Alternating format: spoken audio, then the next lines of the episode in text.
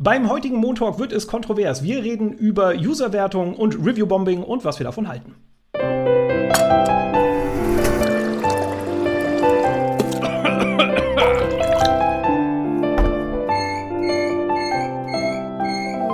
Montag. Moin Moin und Hallo zur neuen Ausgabe von Montalk. Mit mir an meiner Seite viel weniger kontrovers als das Thema an sich. Auf der einen Seite die gute Sarah. Hallo. Und der liebe Markus. Hallo. Einen schönen guten Tag. Hallo. Hallo, ihr beiden. Und ich bin natürlich auch da für die Podcast-Hörer, der Sebastian. Und wir reden heute über Userwertung und das äh, in dem speziellen Fall von Metacritic, weil Metacritic hat jetzt eine neue Regel eingeführt, dass ähm, Spiele zwei Tage nach Release erst bewertet werden können. War das richtig? Ja, 36 Stunden. 36 Stunden, ja, okay, 36 Stunden äh, können die erst bewertet werden, ähm, weil es ja immer mal wieder zu Review-Bombing kommt. Der Prozess des Review-Bombings, äh, euch noch mal kurz erklärt, die jetzt vielleicht nicht im Bilde sind, äh, da versammeln sich äh, User und gehen auf so ähm, Wertungsaggregatseiten wie zum Beispiel Metacritic und hinterlassen ganz viele negative Bewertungen. Und das kann halt aus vielerlei Gründen kommen. Das kann nicht nur daher rühren, dass das Spiel zum Beispiel qualitativ nicht so gut ist, sondern auch gewisse Dinge, wie zum Beispiel, was auch in Vergangenheit öfter passiert ist, äh, wegen Exklusivität zum Beispiel. Äh, weil sich der Epic Game Store sehr viele Spiele gesichert hat, äh, wurden dann die Spiele gereview-bombt, die sich halt darauf eingelassen haben, so einen Deal anzunehmen. Und zum Beispiel wurden die dann auf Steam gereview-bombt und haben schlechte Bewertungen bekommen. Das zieht dann den, den, den Wertungsschnitt nach unten und strahlt natürlich schlecht auf dieses Spiel ab. Und das ist so ein bisschen die, sage ich mal, Strategie dahinter. Und äh, dem schiebt jetzt Metacritic einen Riegel vor und sagt halt zumindest, dass ähm, Bewertungen erst dann eintreffen dürfen, wenn auch das Spiel veröffentlicht wurde. Nochmal für den nächsten Kontext, es liegt auch so ein bisschen an äh, Last of Us.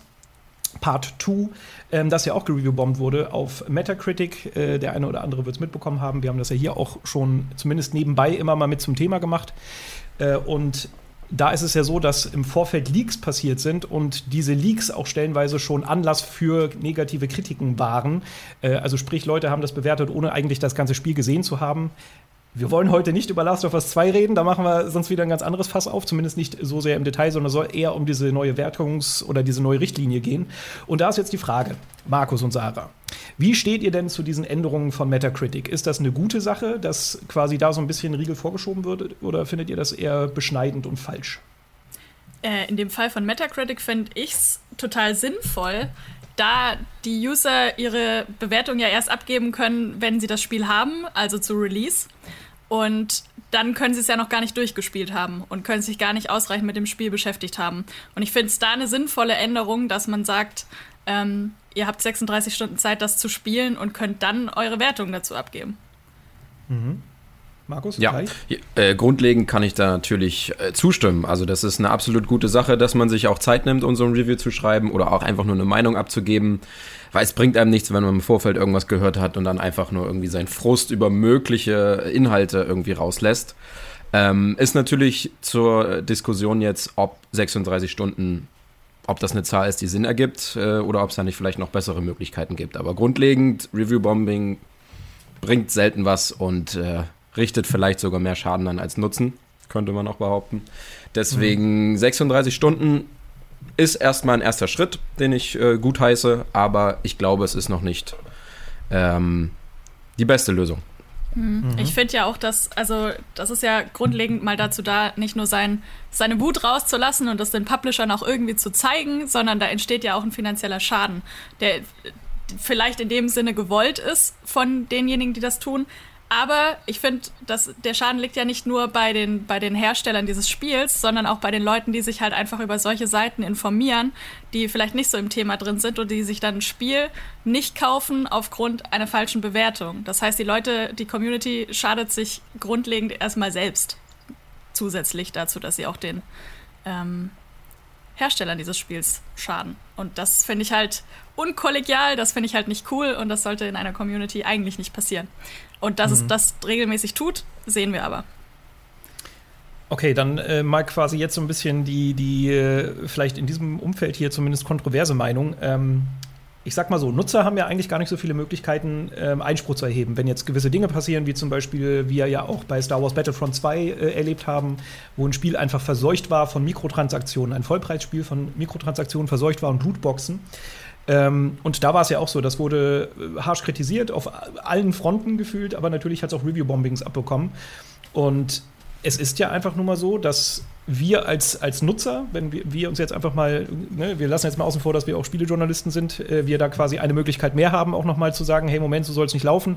Aber als, als Nutzer haben wir ja eigentlich nicht so viele Plattformen, Einspruch zu erheben. Und da ist ja sowas wie ein Review-Bombing äh, auch durchaus mal von Vorteil, dass man halt mal sagen kann, hey, hey, hey, EA, was zur Hölle macht ihr da eigentlich? Wir fahren jetzt gegen den Karren, indem wir diese eine Möglichkeit nutzen, die wir haben, weil sie halt nun mal auch weitreichendere Folgen hat. Also sprich, ist Review-Bombing ja eigentlich vielleicht gar nicht nur schlecht, oder? Naja, das, äh, was man damit aussagen möchte, vielleicht nicht. Also es ist natürlich sehr legitim, wenn wenn es eben solche Sachen wie, wie äh, Ingame-Käufe oder wenn das Spiel super buggy ist oder es gibt ja reichlich Gründe, warum man ein Spiel Review bombt ähm, und dem Ganzen verleiht man einen Ausdruck. Das ist ja nichts Falsches. Im Gegenteil, das ist sehr, sehr gut, weil irgendwo muss es ja auch ankommen und wir haben auch schon in der Vergangenheit erlebt, man passt Spiele an. Also es wird gehört, weil es natürlich schmerzhaft ist für die Entwickler. Das hat finanzielle Folgen äh, in, den, in einigen Fällen. Und deswegen ist es eine gute Sache, dass man überhaupt was sagt aber das Ganze in ein Wertungssystem einfließen zu lassen, was eigentlich eine Aussage haben sollte, also es hat eine Skala von 0 bis 10 oder was auch immer und dann einfach so eine 0 rauszuballern, das steht halt in keinem Verhältnis zur der Qualität des Spiels. Also das hat eigentlich mit einer Bewertung nichts zu tun. Das hat dann oftmals andere Gründe, die in einem Review, wie, wie es halt sein sollte, ja, vielleicht Aspekte sind, aber eben nicht alles. Und deswegen ist eine Null so gut wie nie gerechtfertigt. Und ich verstehe schon, dass das der stärkste Ausdruck ist, den man so als, als Nutzer irgendwie von sich geben kann. Ich mhm. will eine Null vergeben, weil schlechter geht's nicht. Und das seht ihr auch eine Null. Das, die Wirkung ist mir durchaus bewusst, aber in einem Review-Kontext passt das leider nicht ganz rein. Ja, mhm. gerade in diesem Skalenformat. Eigentlich, Markus, das gerade schon gesagt, was ich dazu auch sagen wollte, aber wenn man, wenn man halt äh, diese Wertungen nimmt und sie in Zahlen einteilt, dann ist es halt eben immer noch schwierig zu sagen, mit einer Null drücke ich aus, dass ich dieses Spiel äh, auf allen Ebenen schlecht finde. Und das kannst du halt zu keinem dieser Spiele, bei denen es passiert ist, sagen. Du hm. drückst damit, du willst damit ausdrücken, dass du einen entscheidenden Aspekt oder mehrere total schrecklich findest, aber das funktioniert halt auf der Art und Weise nicht. Da ist halt genau das Problem, was du gesagt hast, Sebastian, dass das so die eine große Plattform ist, auf der die Leute quasi eine Stimme haben können oder sich zu einer großen Stimme zusammenschließen können. Aber das ist so ein bisschen, das ist genau dieses Kontroverse, dass sich das eben mit, diesen, mit diesem Ranking, mit diesen Zahlen ähm, überschneidet. Mhm.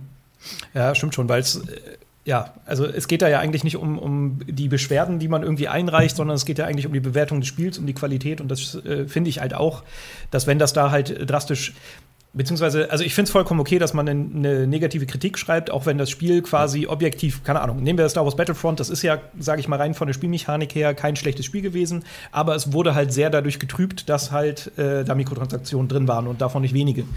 Ähm, und trotzdem glaube ich, dass es halt eigentlich immer ein cooleres miteinander ist, wenn man da halt auch versucht, trotzdem das ein bisschen zu, äh, zu reflektieren. Also ne, eine Null oder halt einfach ganz viele Leute, die da irgendwie drauf zustimmen und sagen, schlecht, schlecht, schlecht, null äh, Punkte kriegst du. Äh, da finde ich es, glaube ich, immer viel schlauer, wenn man dann halt eher schaut, dass man eine aussagekräftige Review schreibt und trifft und da dann von mir aus auch eine relativ niedrige Wertung gibt, aber halt eine, die irgendwie noch greifbar und sinnig ist. Ähm, weil schlecht, also ich finde es schon richtig, dass man halt darüber sich auch mal Luft machen kann.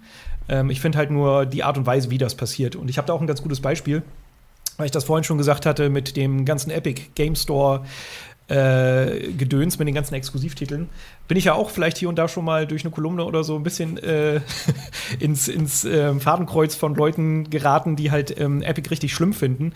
Was von mir aus sollen sie ja auch.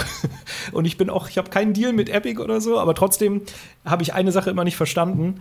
Ähm, zum Beispiel sowas wie die Metro-Spiele. Da war es so, dass Metro Exodus, ähm, der, der, der Entwickler, der Publisher, hat nachher einen Deal eingegangen oder ist einen Deal eingegangen und war exklusiv, zumindest zeitexklusiv auf dem Epic Game Store. Und was ist dann passiert?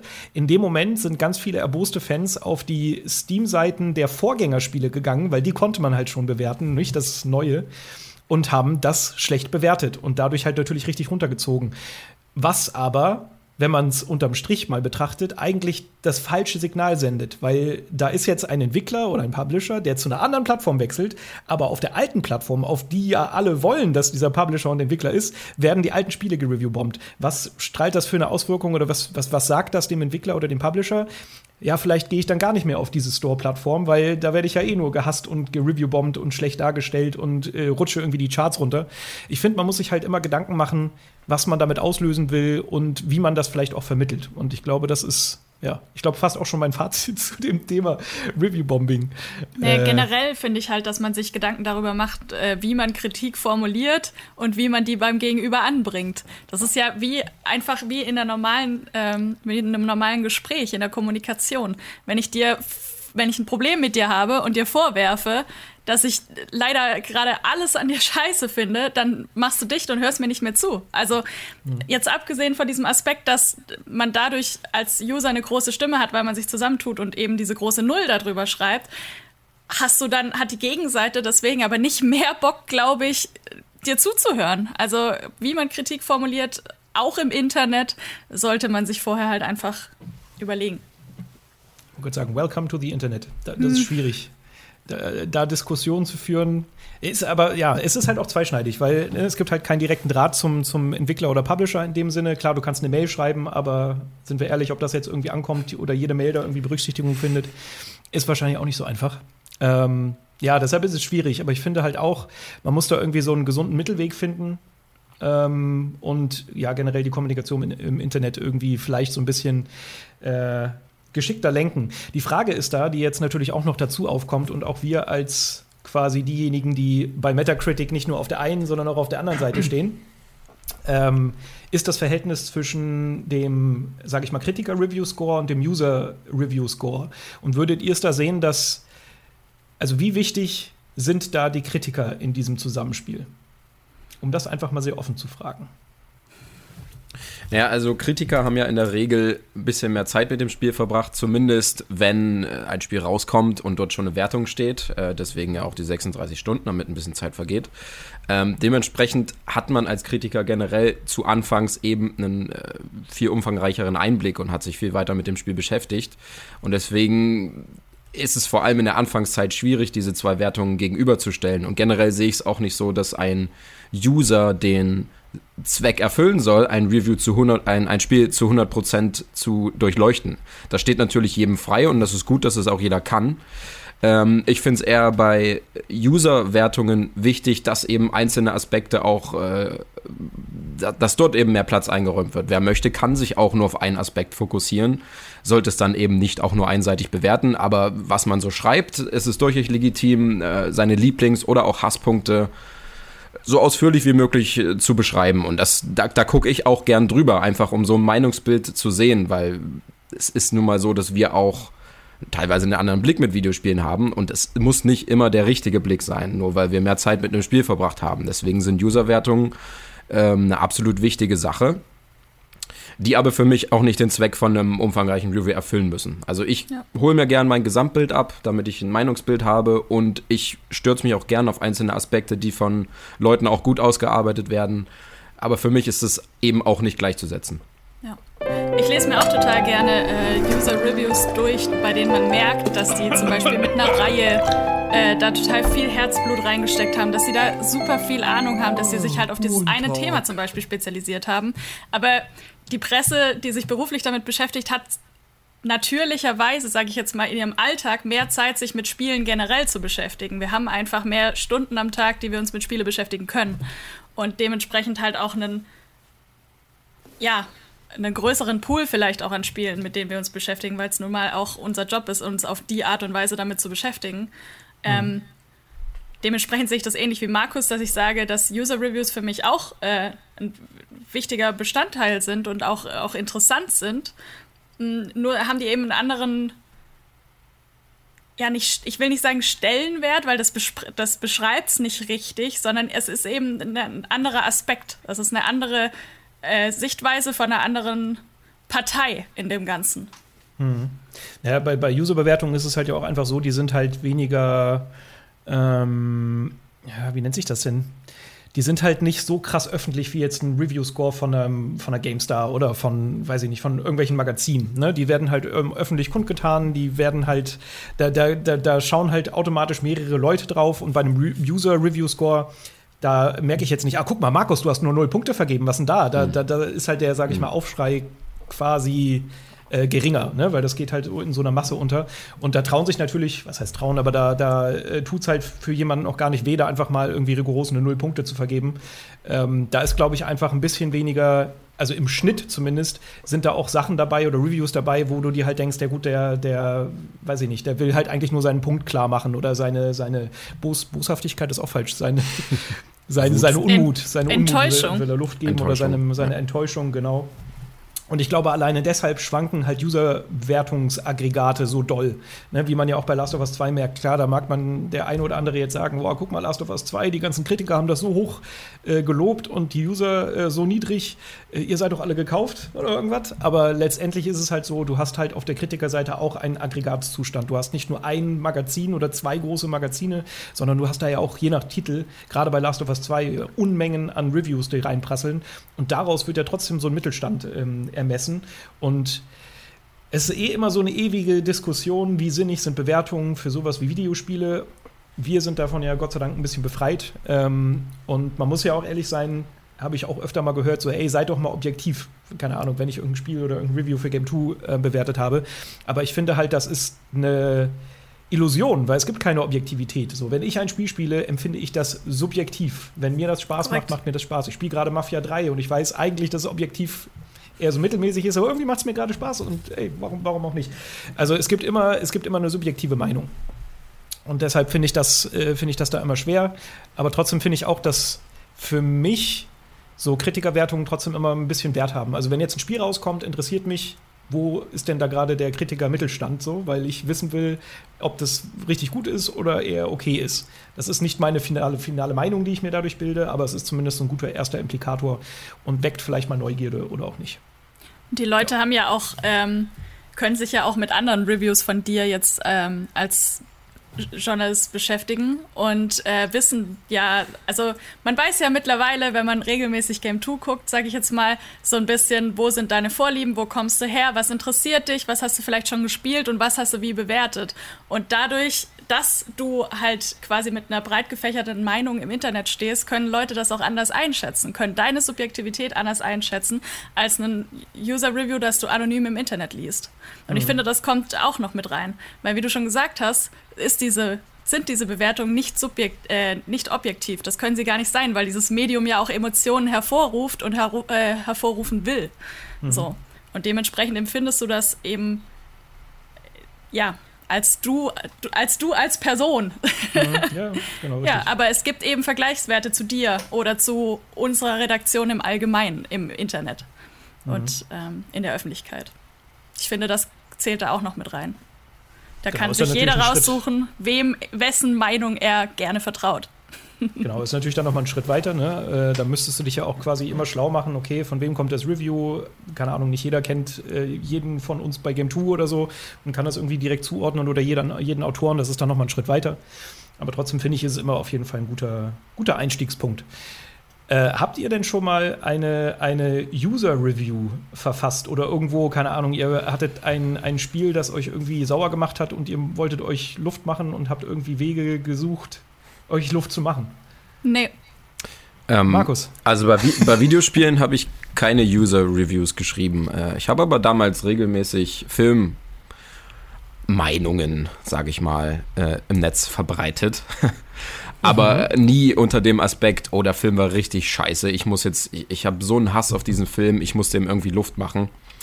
Ähm, sondern einfach nur, ich meine, ich mache das jetzt auch beruflich, weil ich gerne eben diverse Medien mir angucke und da auch eine Meinung zu habe. Ähm, aber ich kann mich dran erinnern, in der Schulzeit, äh, früher gab es, waren ja Hotlines noch ein bisschen verbreiteter. Da hat man durchaus auch mal bei einer Hotline angerufen und hat gesagt, ey Leute, Level 3, Halo, ich meine, das ist ein geiles Spiel, aber was habt ihr euch bei Level 3 gedacht? Das ist ja übelst die Scheiße. ähm, war vielleicht auch nicht so ernst gemeint, dass wir, es war schon eher so ein Scherzanruf, aber ich meine, ich setze mich nicht ins Internet und sage, ey, Level 3 ist scheiße, weil, naja. Ähm, Aber was, was, hat, was hat der, der Hotline-Anrufbeantworter oder wie immer man das nennt, darauf gesagt?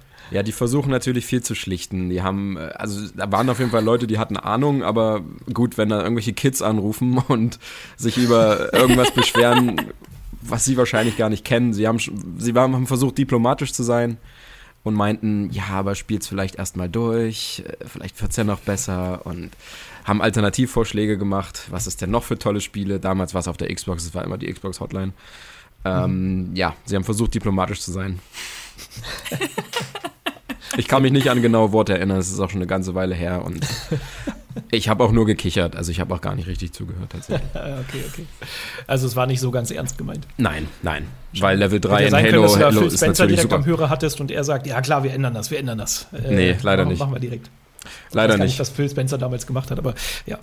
Ja gut, aber immerhin. Weil ich, ich muss sagen, ich habe das auch nie gemacht. Also ich habe zwar, äh, sage ich mal, als User stellenweise auf so Webseiten auch schon angefangen, Reviews zu schreiben. Hm. Aber das war halt nie mit dem Gedanken, ich muss mir jetzt irgendwie Luft machen. Also ich habe halt versucht, das zu machen, was ich heute mache, nur halt äh, auf irgendwelchen Seiten, weil mich ja, keiner klar. haben wollte. Na klar. Deshalb. Tja. Haben wir denn vielleicht ich noch Ideen für alternative Umgangsformen mit Review-Bombing? Also wir haben jetzt eine Möglichkeit mit 36 Stunden warten, nachdem man was schreiben kann. Mhm. Äh, fällt euch denn noch was ein? Es gibt ja noch die ähm, die Variante von Steam, die haben das ja vorher schon gemacht, bevor das mit Metacritic jetzt aufkam, dass man sich quasi als Entwickler ähm, bei Steam oder bei Valve melden kann, sobald man also quasi Review-Bombing erstmal anmelden kann und sagen kann, hier, hallo, check das mal bitte. Und ähm, die schauen sich dann händisch äh, gewisse Kommentare an. Mhm. Die das haben aber, glaube ich, sogar einen Algorithmus, ne, der auch erkennt, dass wenn irgendwo plötzlich so ein Peak an Bewertungen reinkommt, äh, dass sie darauf dann quasi auch reagieren, aber das ja. trotzdem immer noch manuell zumindest zum Teil abläuft. Das ist halt ja. auch, das ist halt auch eine Frage, wie weit das gewährleistet werden kann. Äh, wie weit das mhm. gewährleistet werden kann. Da sind ganz schön viele Ws drin, es tut mir leid. Nein, ähm, genau. In welchem Maße, in welchem Umfang, wenn da tausende Reviews reinkommen, ist halt mhm. die Frage, ne?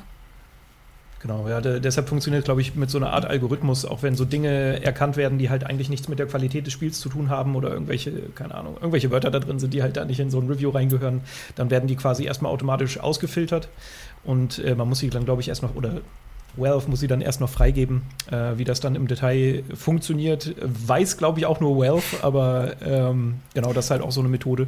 Das ist halt auch ähm, wieder schwierig, ne? Da, wenn das halt so undurchsichtig ist, dann wer zieht da wo die Grenze? Und wenn das halt mhm. Personen übernehmen, ist das, ist das auch wieder schwierig. Und ich glaube nämlich, dass äh, diese Kommentare bleiben, glaube ich, trotzdem stehen, nur in den Score äh, zählt das dann genau. eine Zeit lang nicht rein, ne? Ja.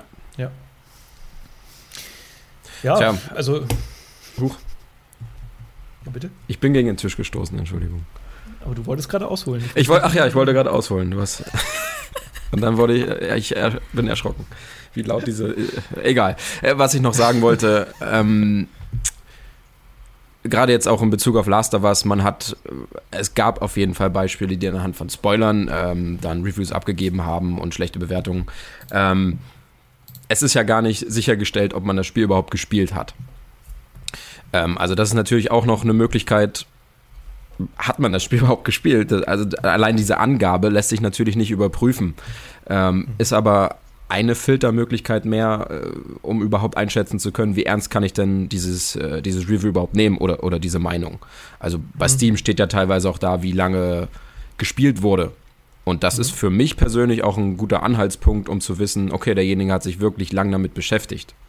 Ich bin stimmt. mir jetzt nicht sicher, wie das implementiert ist bei Steam, ob das automatisiert ist. Und ja. ja. das ist natürlich eine ideale Möglichkeit, um das auch wirklich zu kontrollieren. Dass du mhm. dann niemanden hast, der sich hinstellt und sagt, ja, ich habe das Spiel jetzt aber x Stunden gespielt und es stimmt halt gar nicht. Äh, mhm. Also das ist eigentlich eine gute Möglichkeit, um zu zeigen, ja, derjenige hat sich damit beschäftigt. Er besitzt das Spiel und er hat es x Stunden gespielt. Dann ist eine negative Kritik natürlich viel äh, wertiger, hat viel mehr Wert, ja. Mhm. Das ist natürlich der Vorteil von einer Vertriebsplattform, Absolut, ne, auf der du halt auch selber spielst. Metacritic kann das ja gar nicht. Nein, kann das nicht. Nein, da müsste man, man auf Vertrauen jedes Mal einen Screenshot einschicken. jedes ja. Mal einen Screenshot einschicken. Hier, guck mal, ich habe das Spiel durch. Jetzt habe ich bewertet. Und den Kassenzettel. Den Kassenzettel musst du einscannen, damit. Hast du es auch wirklich gekauft? Ja, Aber genau. theoretisch genau. kannst du das Spiel auch einfach laufen lassen, ne?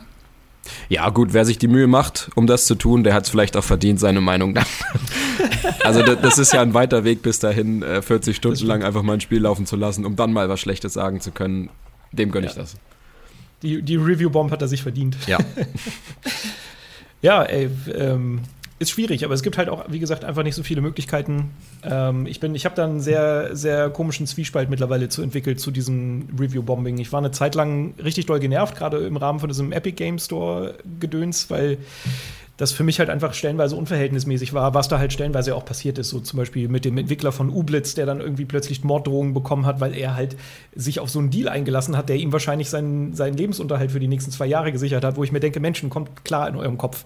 Also, äh, keine Ahnung. Also, ja, es ist manchmal ein bisschen unverhältnismäßig, aber unterm Strich kann ich es trotzdem stellenweise verstehen und stellenweise finde ich es auch gut, ähm, wenn sowas passiert. Wie gesagt, bei Star Wars Battlefront oder sowas wäre jetzt ein positives positives Beispiel, wo sowas ja eigentlich ganz gut funktioniert hat. Ähm, es darf halt nur nicht passieren, dass sich ähm, wie nennt man das denn? Ähm, Player Entitlement, dass halt Leute denken, dass sie immer Mitspracherecht haben. Zum Beispiel, ne, was bei Mass Effect 3 damals passiert ist, da hat das Ende die meisten Spieler nicht zufriedengestellt was ich jetzt auch einfach so stehen lasse, dass äh, da, da, du hast ein ganzes Spiel über Entscheidungen getroffen, aber zum Schluss haben die, letztendlich gar keine große Auswirkung gehabt. Da haben sich ganz viele beschwert und letztendlich hat EA eingelenkt und äh, beziehungsweise Bioware und die haben halt dann noch mal ein neues Ende gebaut. Aber ich finde, dass es halt dazu nicht immer kommen darf.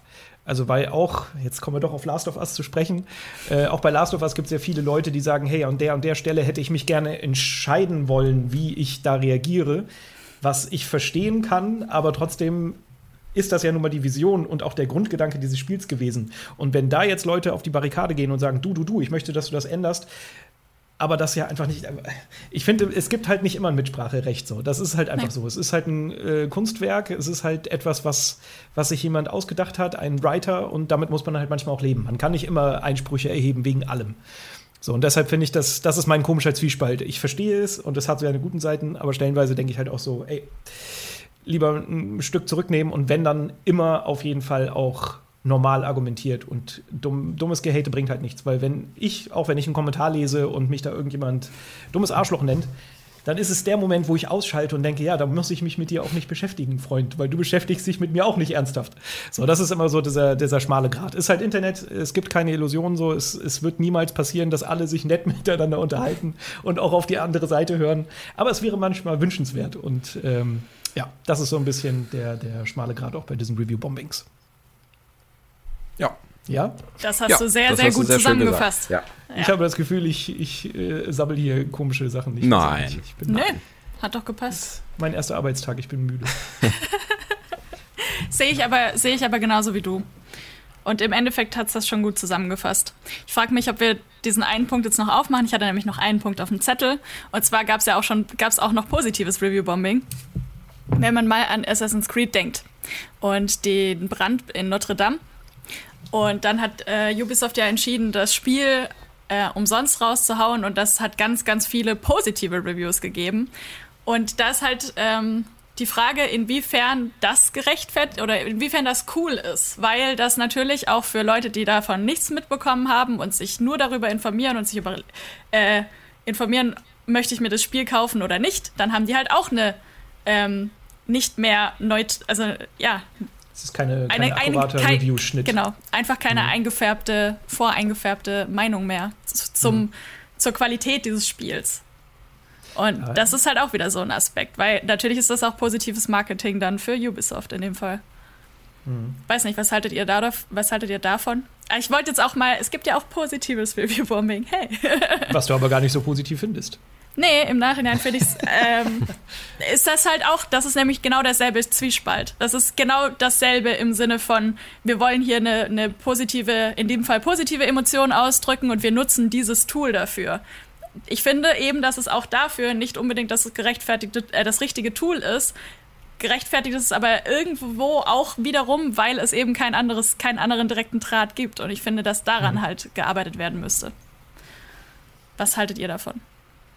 Ja, also genau, du hast es schon auf den Punkt gebracht. Also es fehlt einfach teilweise an Möglichkeiten, dass, dass es bei allen ankommt, wenn etwas gut oder schlecht ist. Ähm, und das Da ist halt nur eine extreme Meinung wie eben null Punkte oder zehn Punkte, weil ihr unterstützt ja gerade dieses äh, Projekt. Das kommt halt schnell an und das macht halt schnell die Welle und deswegen ist es äh, ziemlich effektiv. Und viel effektivere Sachen fallen mir halt auch nicht ein. Du kannst bei Social Media natürlich auch über Hashtags und Co. Diverse Nachrichten verbreiten, aber im Endeffekt wird das wahrscheinlich nicht so eine große Auswirkung haben, wie eben diese starken Scores. Aber wie wir schon gesagt haben, es ist eigentlich nicht Sinn eines Reviews oder die, dieser Bewertungszahl, dass man eben solche Aspekte damit einfließen lässt. Hm. Ob gut oder schlecht, ja. ja. Stimmt schon. Aber zudem ich jetzt einfach mal Ubisoft auch kein kaltes Kalkül unterstellen wollen würde, sondern es einfach als, als eine schöne Aktion sehe, sehe, die halt dann so einen Effekt gebracht hat, den die wahrscheinlich auch nicht haben kommen sehen. Dass ja. dann so viele Leute da hingehen und äh, super positive Bewertungen hinterlassen. Ähm, genau, aber es, es, darf halt, es gibt ja dieses Beispiel auch noch nicht, dass das irgendein Publisher oder Entwickler groß ausgenutzt hätte, sondern das war jetzt einfach etwas, was irgendwie passiert ist und was ich jetzt unterm Strich auch nicht so schlimm finde, weil es ja auch kein super aktuelles Spiel war in dem Moment. Und im Endeffekt, man hat halt diese zwei Seiten. Also es gibt immer noch einen äh, Kritiker, äh, eine Kritikerpunktzahl und ich glaube, die meisten Spieler können das auch irgendwo einschätzen. Also es wird Spieler geben, die lesen halt diese schlechten Reviews und denken sich, oh nee, wenn so viele Leute schlecht denken, dann hol ich es vielleicht lieber doch nicht. Äh, aber wenn man sich wirklich ernsthaft damit auseinandersetzt, sieht man ja allein, dass es diese zwei Seiten gibt. Also muss ja auch an der anderen Seite was dran sein. Und äh, im Prinzip muss jeder für sich entscheiden, wie sehr man sowas zulässt. Das ist das gleiche wie Amazon-Bewertungen lesen. Da, weil du da liest, das Produkt hat null Punkte, weil irgendeine Kleinigkeit bei ihm in dem Fall nicht gestimmt hat, muss jeder für sich entscheiden, ja gut, stimmt das für mich auch. Also im Endeffekt ist wieder jeder Spieler selbst gefragt, wie sehr man sich so eine Kritik zu Herzen nimmt, egal von welcher Seite sie kommt. Aber man hat eben diese zwei Seiten. Das ist gut, dass niemand allein gelassen wird mit einem Review-gebombten Spiel, sondern man hat immer eine Gegenseite, die das noch ein bisschen anders betrachtet. Genau. Ja. Also einfach ein bisschen schlau machen und äh, unter die Zahl äh, schauen und dann sich sein eigenes Urteil fällen, ob man etwas unterstützen möchte oder nicht. Weil das ist ja auch das allermächtigste Mittel, um auch äh, Publishern oder Entwicklern von Karren zu fahren, deren äh, Strategien oder deren, deren Politik mir nicht passt, halt einfach das Spiel nicht kaufen. Das wäre äh, auch, auch eine Möglichkeit. Gut, aber ich glaube, damit haben wir Review Bombing User Scores äh, recht ausschweifend beantwortet, diskutiert, wollte ich sagen. Ja. Ja. Falls ich es noch nicht gesagt habe, ist Montag mein erster Arbeitstag. Ich bin sehr müde. Ich bin sehr Gut. So, passend zum User- und Review-Score-Gespräch wollen wir natürlich auch wissen, was eure Meinung dazu ist. Äh, bitte review-bombt uns nicht, aber schreibt mal in die Kommentare, was ihr von solchen User-Wertungen haltet und aus dem, oder vielleicht auch das Verhältnis zwischen Kritiker-Reviews und User-Reviews. Ja, macht das. Bombt uns positiv.